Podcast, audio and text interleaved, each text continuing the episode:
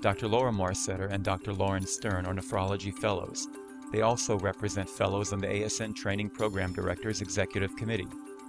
In this episode of the ASN Kidney News podcast, ASN Executive Director Tod Ibrahim interviews Dr. Maursetter and Dr. Stern as they reflect on their experiences during medical school and residency, as well as discuss ways to recruit future fellows and make the educational experience more beneficial for everyone. They also share their perspectives on work hours and comment on the new proposal from the Accreditation Council of Graduate Medical Education to limit duty hours further. As both of you know, but, but some of our audience may not know, to become a nephrologist after you complete medical school, you have to complete a residency, either in internal medicine or in, in, in pediatrics, and then pursue either a pediatric nephrology fellowship and internal medicine fellowship, and then pursue the, the fellowship itself. I'm wondering if you could just describe for us some of the aspects of the internal medicine residency that, that you most remember, the ones that were the, the most memorable for you. The thing about residency that I definitely took away with me the most is that I really love working with my co-residents. It's almost, uh, you know, it becomes a family because you're working for so many hours together and it's just great when you're an intern and you're on call and it's midnight and you have some work to do and meet up with uh, my other friends that were interns and we'd sit together and bounce ideas off each other. It was just a great place where I met some of my best friends and you know it was just a very supportive educational environment too. Um, I, I would say um, so. I did my residency at Mount Sinai Hospital in New York, and I would say definitely the highlight of our program is our morning report, where um, every day for an hour our chairman of medicine, along with our program director, sits and uh, listens to each resident present each case, and each resident is also responsible for presenting an evidence-based article based on one of the patients that they've admitted and you know even though it makes for a pretty um busy evening when you're on call um you definitely learn a lot from that, and I think that was definitely a highlight for me. Dr. Maursetter, what would you add in terms of your experience as a resident? I think it's definitely one of the times in my life where I've worked the hardest. Um, it's it's another time in my life where I've been the most tired, and I think that putting those two things together makes you bond with the other people who are in your program. And I would agree with the fact that's that you've ever tried to accomplish. In my program, I went to a community residency program, and in my program, we had a lot of the responsibility fall upon us as residents because we didn't have fellows and attendings in the hospital at nighttime. And going through that traditional call schedule with every being on call every four days or so with, for those 30-hour shifts, it was it was one of the toughest things that I've had to do, but also one of the greatest learning experiences that I've had as well. And how has your workday changed as you've moved into fellowship?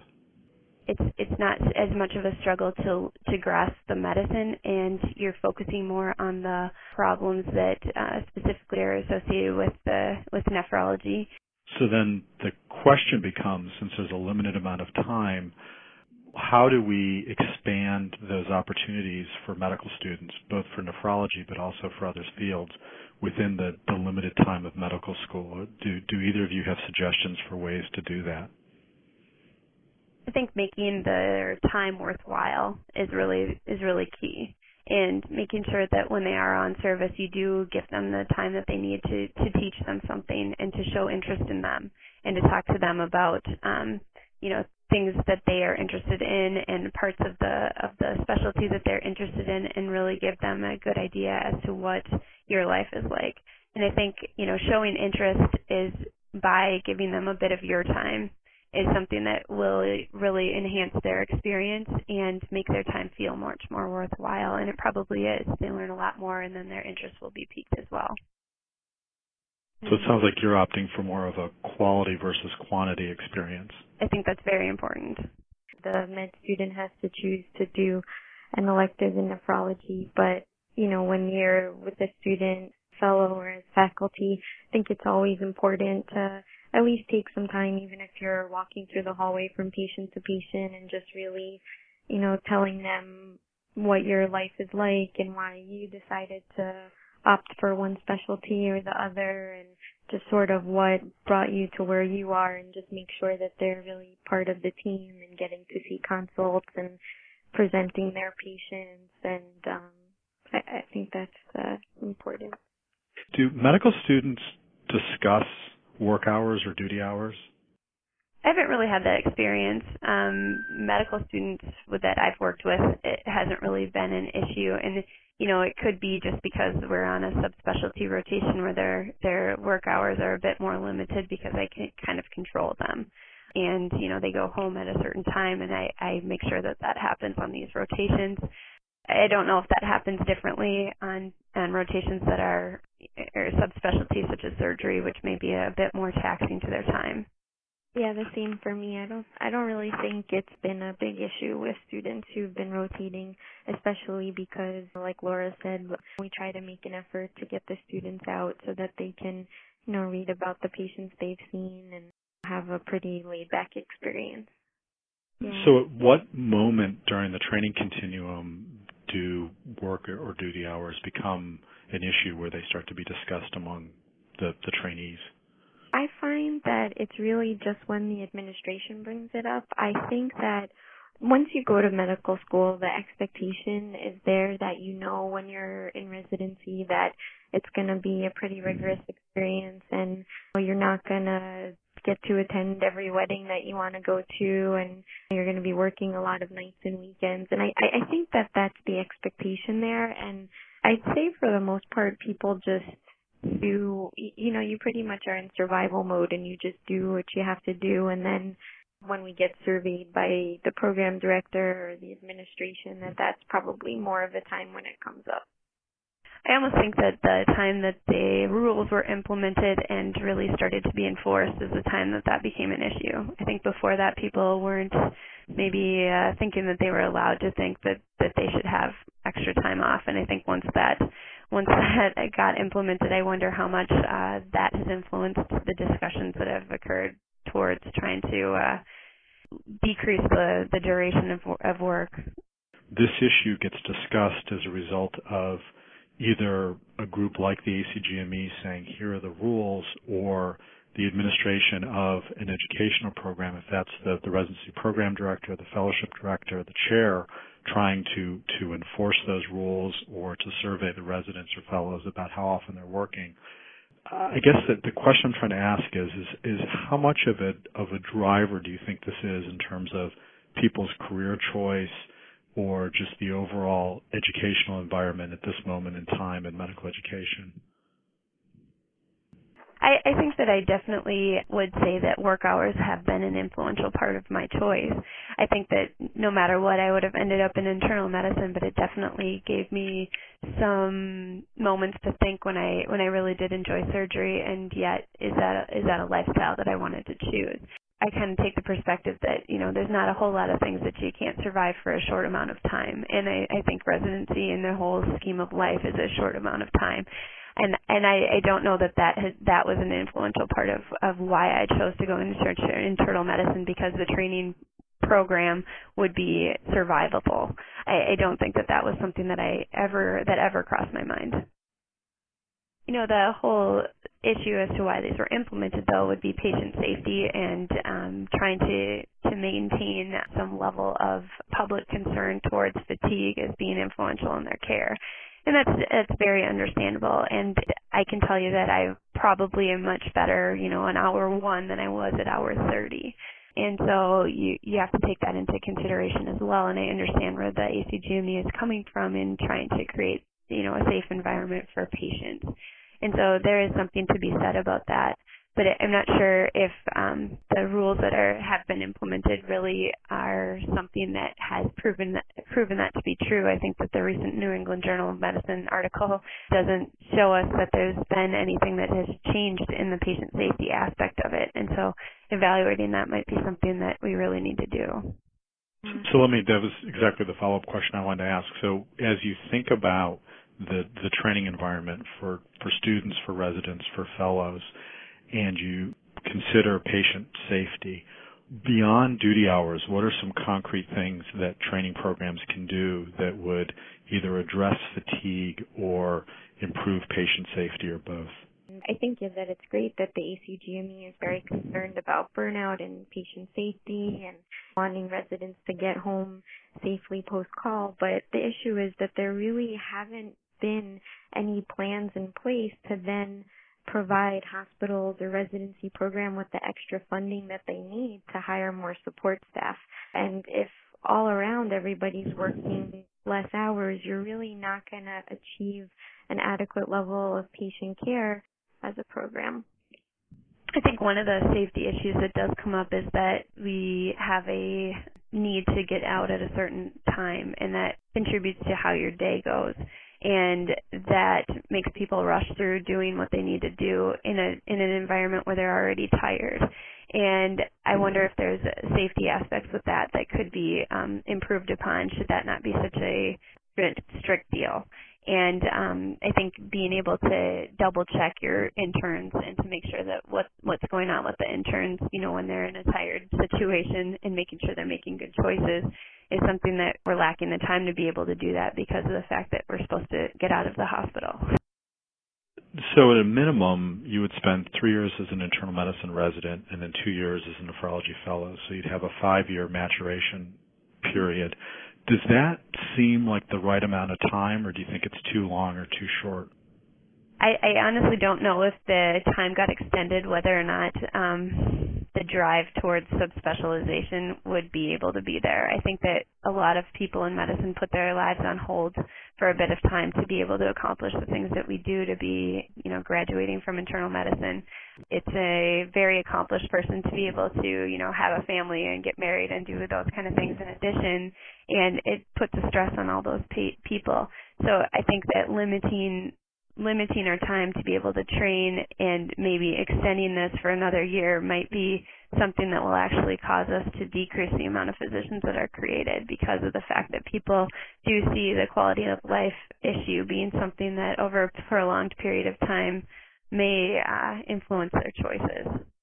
Yeah, and then a large portion of med school graduates also have a lot of debt that's accruing and you don't want to be in your late 30s by the time you're actually starting to pay off your debt and and you know consider buying a house or do any you know of the normal things that someone else might be doing years ahead of you. I think it is reasonable to throw around the idea if we're going to cut back the work hours, should we extend residency? I just I agree with Laura and that I don't know if you've made this to a a seven year thing instead of a five year program if that would really draw people to medicine anymore. One proposal that was floated five or six years ago was to shorten the internal medicine residency by a year for people who are going to pursue subspecialty. So you would do, say, two years and then go right into the nephrology fellowships. It would be, and then you could decide if that should be two or three years. But the thought was for people who are going to subspecialize, they would do two years and then people who are going to be general internists or say hospitalists, they would do a three-year residency. I'm wondering sort of how you'd react to some sort of proposal like that.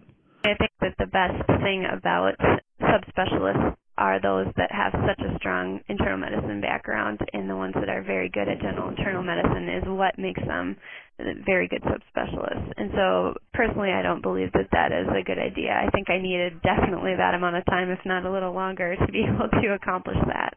Yeah, I I totally agree. I don't that a two-year medicine residency is best idea. I mean, at least from my program, our third year of residency was really when we got to take a lot of leadership roles um, you know, when you're doing um, internal medicine consults throughout the hospital, you're the one who's running codes throughout the hospital. And I think that that is such a valuable experience. And I really think that you need two years before that to have the confidence to go in and tell another service this is what I exactly what I think you should be doing or when they call you for a patient in extremis I think you really need years behind you to be able to walk into that room and deal with the situation in a very collected, calm, confident way. And I think that was an invaluable year in training.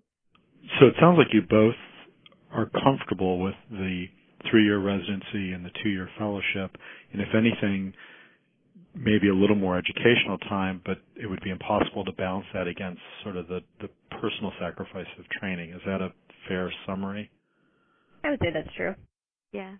So then the question becomes within that five year period, are there structural changes that we can make where we can address concerns about fatigue and patient safety and quality, but also develop a high level learning environment? Um, and you've talked a little bit about some of the tasks that you have, either as a resident, or particularly as a resident, but maybe as a fellow, that may not be educationally valuable. Are there other sort of structural changes that could be made that would make the time as valuable as possible?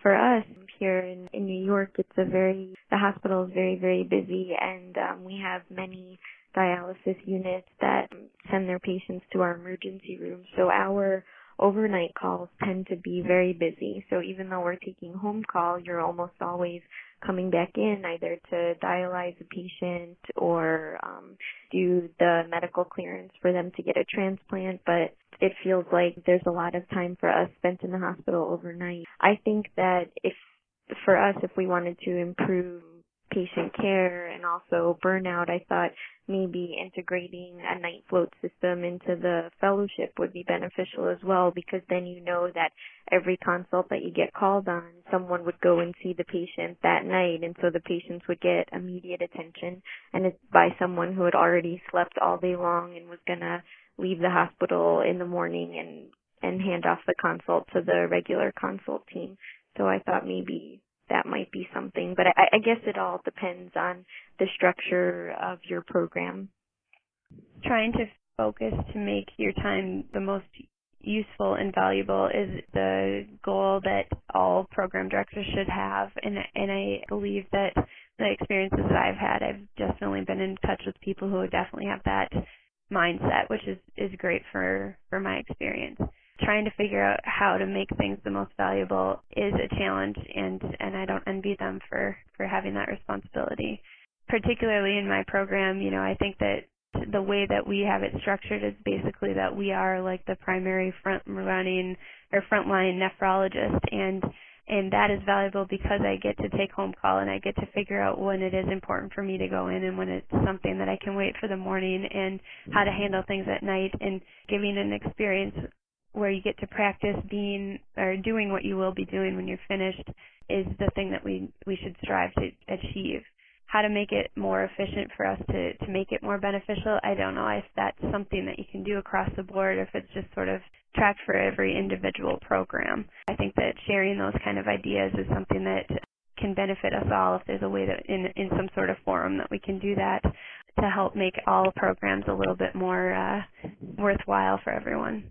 Well, Dr. Maursetter, Dr. Stern, thank you for joining us for today's discussion, and also thank you for representing fellows on the ASN Training Program Directors Executive Committee. You're welcome. Thank you for having us. It was um, it's great that you put these out, and it's a, a great tool for us as uh, fellows to be able to continue to look into the issues that are really in the forefront of some of our um, specialty areas. Yeah, thank you so much. It's um, wonderful that the ASN wanted to incorporate the fellow perspective into their mission, and I think that it's uh, that it's wonderful that we get to be involved. This podcast is copyrighted by the American Society of Nephrology. All rights reserved. All content in this podcast is for informational purposes only and is not intended to be medical advice. The information in this podcast should not be used during a medical emergency or for the diagnosis or treatment of any medical condition.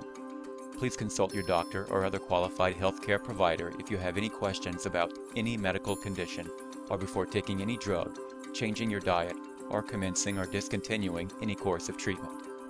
Thank you for listening to this podcast of the American Society of Nephrology.